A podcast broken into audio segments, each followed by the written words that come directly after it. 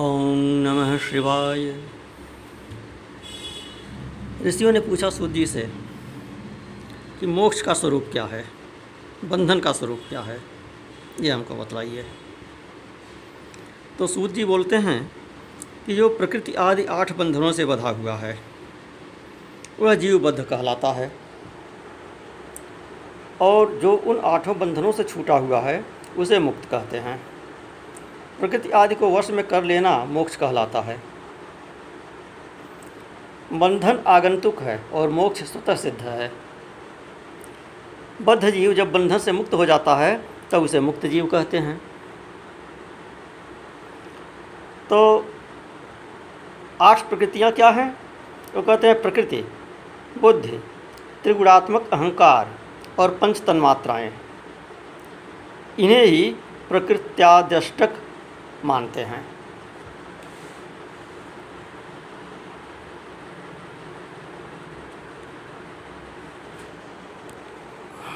प्रकृति आदि आठ तत्वों के समूह से देह की उत्पत्ति हुई है।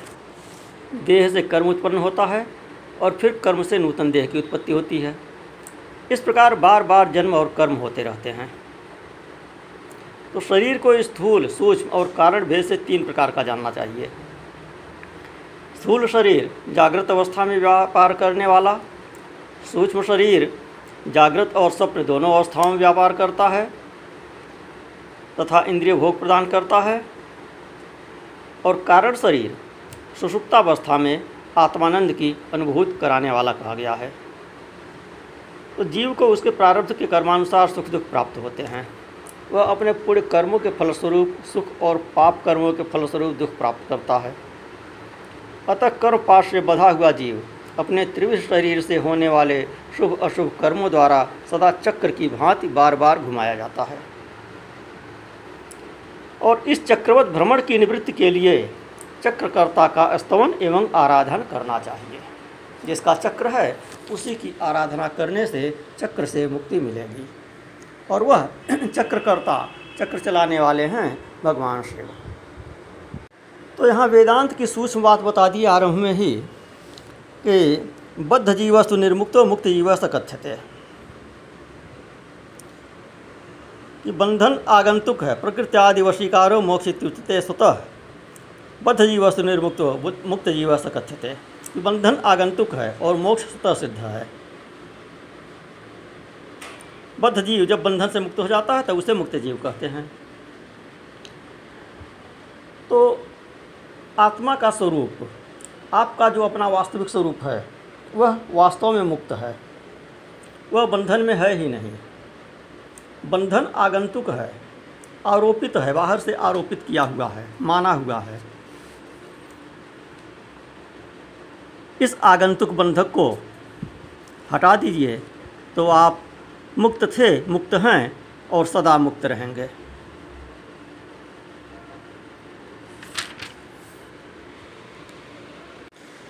अब भस्म इत्यादि धारण करना और भगवान शिव की पार्थिव पूजा के बारे में ऋषिगढ़ प्रश्न करते हैं तो सूत जी बताते हैं कि भस्म के बारे में कि पूर्व काल में भगवान शिव ने भस्म शब्द का ऐसा ही अर्थ प्रकट किया था। कैसा? जैसे राजा अपने राज्य में सारभूत कर को ग्रहण करता है, जैसे मनुष्य शस्य आदि को जलाकर, पकाकर उसका सार ग्रहण करते हैं। अन्न को पकाकर उसका सार ग्रहण करते हैं। तथा जैसे जठना, जठरानल, नाना प्रकार के भक्ष्य भोग आदि पदार्थों को भारी मात्रा में ग्रहण करके उसे जलाकर सारतर वस्तु ग्रहण करता और उस सारतर वस्तु से स्वदेह का पोषण करता है। उसी प्रकार प्रपंचकर्ता परमेश्वर शिव ने भी अपने आधेय रूप से विद्यमान प्रपंच को जलाकर भस्म रूप से उसके सार तत्व को ग्रहण किया है।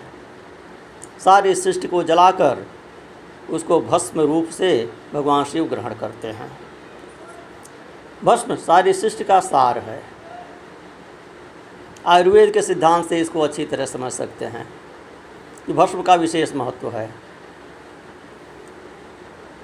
स्वर्ण सीधे किसी को नहीं खिलाया जाता है, भस्म बनाकर खिलाया जाता है, स्वर्ण भस्म, अभ्रक भस्म। वज्र भस्म हीरे का भस्म चांदी का भस्म तो भस्म जो है, उस धातु का, उस वस्तु का सार होता है। तो यह जो शिव शिव शिव जी ब्रह्म भस्म धारण करते हैं, यह भस्म अखिल ब्रह्मांड का संपूर्ण सृष्टि का सार तत्व है। तो प्रपंच को दग्ध करके शिव ने उसके अप भस्म को अपने शरीर में लगाया हुआ है। उन्हें विभूति, अर्थात भस्म पोतने के बहाने जगत के सार को ही ग्रहण किया है। तो महेश्वर ने अपने ललाट के मध्य में तिलक रूप से जो त्रिपुंड धारण किया है, वह ब्रह्मा, विष्णु और रुद्र का सार तत्व है। त्रिपुंड की महिमा बता रहे हैं, त्रिपुंड का संकेत बता रहे हैं। उसका आशय क्या है, अर्थ क्या है?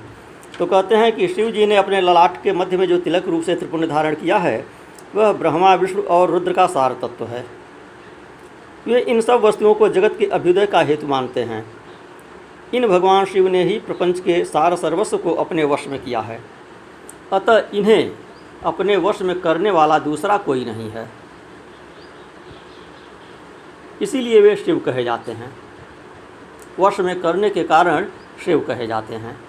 जैसे समस्त मृगों का हिंसक मृग, पशु जो है वह सिंह कहलाता है। हिंस से सिंह बना है। उसी तरह से शिव को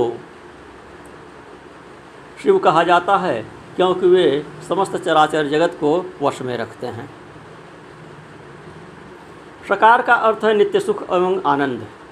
दूसरी व्याख्या कर रहे हैं शिव शब्द की, कि सकार का अर्थ है नित्य सुख एवं आनंद। इकार को पुरुष और वकार को अमृत स्वरूपा शक्ति कहा गया है। यहाँ इकार को पुरुष कह रहे हैं, वकार को शक्ति कह रहे हैं। पीछे भी आया है, शिव पुराण का यही अर्थान्वयन चल रहा है। और अन्य साधारण अर्थान्वयन उसका ये होता है कि शिव में जो इकार है, वह शक्ति है। और उस शक्ति के बिना शिव जो है, वह शव हो जाते हैं। शक्ति से ही शिव का संचालन होता है। लेकिन शिव पुराण में जो अर्थ किया गया तो यहाँ पे किया गया कि सकार का अर्थ है नित्य सुख एवं आनंद, इकार पुरुष है और वकार अमृत स्वरूपा शक्ति है। इन सब का सम्मिलित रूप ही शिव कहलाता है। अतः इस रूप में भगवान शिव को अपनी आत्मा मानकर उनकी पूजा करनी चाहिए। साधक पहले अपने अंगों में भस्म लगाए, फिर लाट में उत्तम त्रिपुण्य धारण करे पूजा काल में सजल भस्म का उपयोग होता है और द्रव्य शुद्ध के लिए निर्जल भस्म का।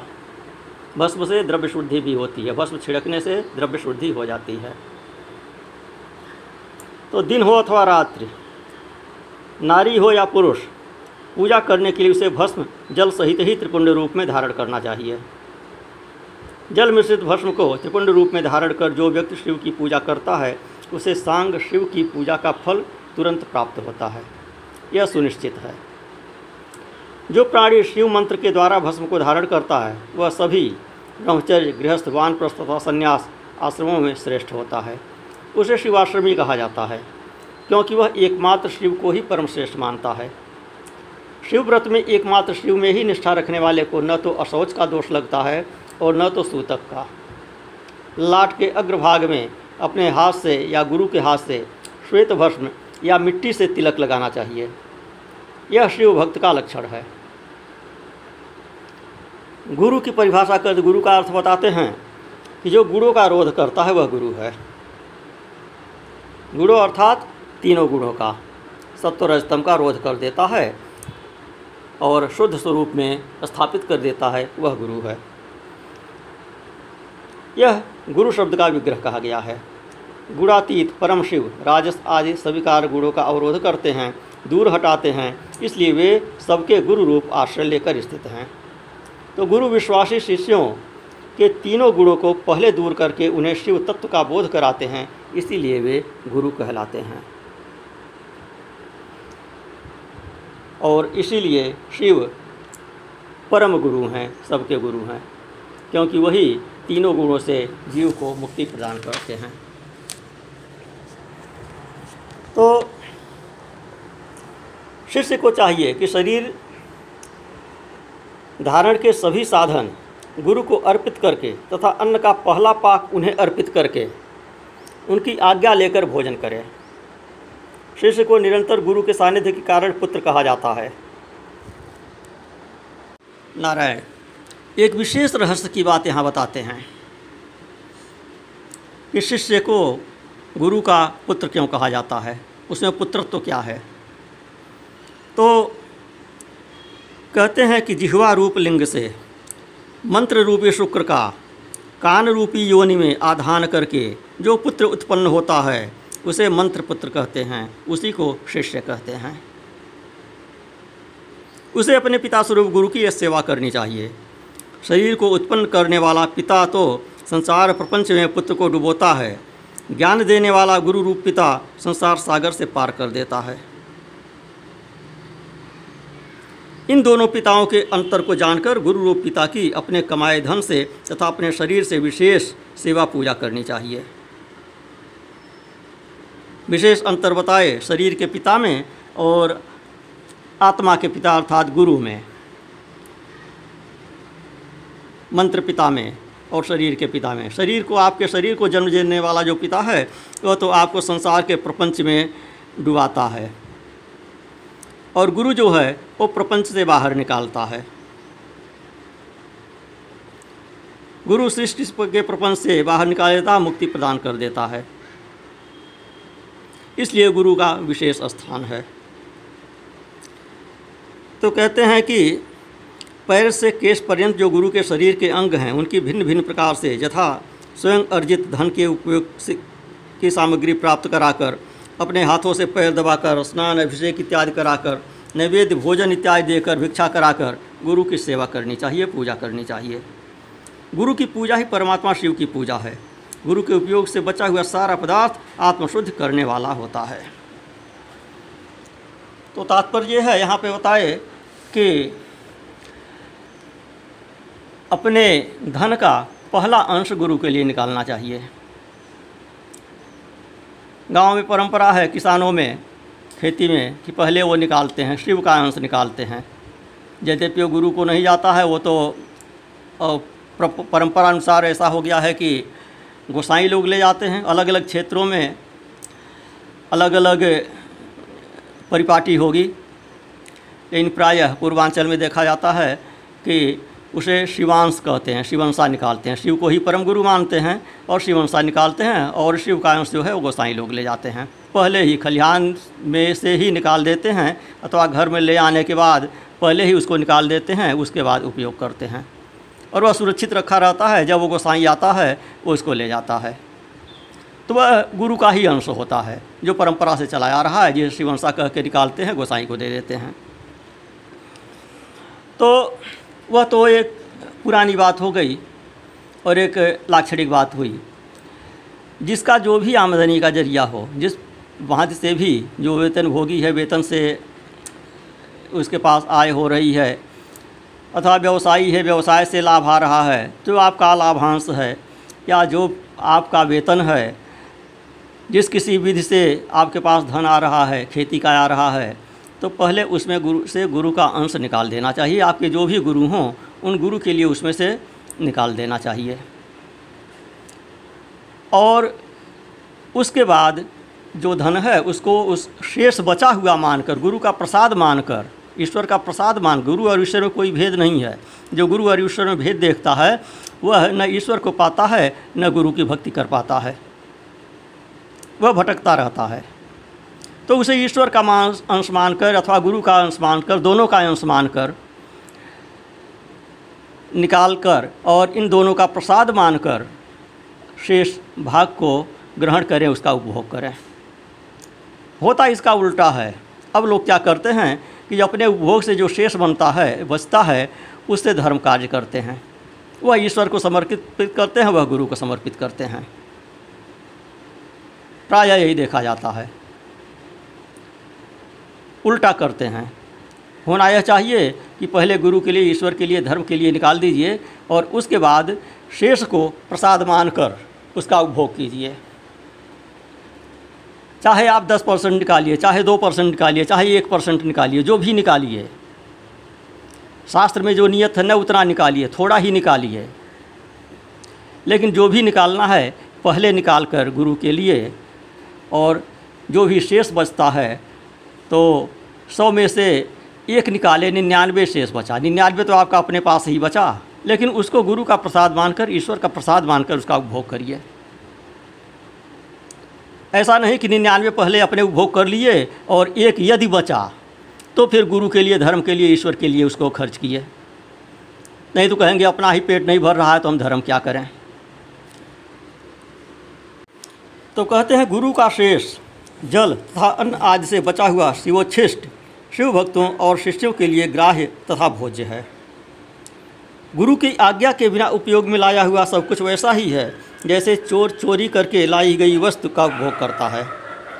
गुरु से भी विशेष ज्ञानवान पुरुष मिल जाए तो उसे भी यत्नपूर्वक गुरु बना लेना चाहिए। किसी को गुरु आप बनाए हैं और अधिक ज्ञानवान आपको मिल जाता है तो उसे भी गुरु बना लिए कोई दोष नहीं है। अज्ञान रूपी बंधन से छूटना ही जीव मात्र के लिए पुरुषार्थ है। अतः जो विशेष ज्ञानवान है, वही जीव को बंधन से छुड़ा सकता है। कर्म को, कर्म की सांगोपांग पूर्ति के लिए पहले विघ्न शांत करनी चाहिए निवृत्तापूर्वक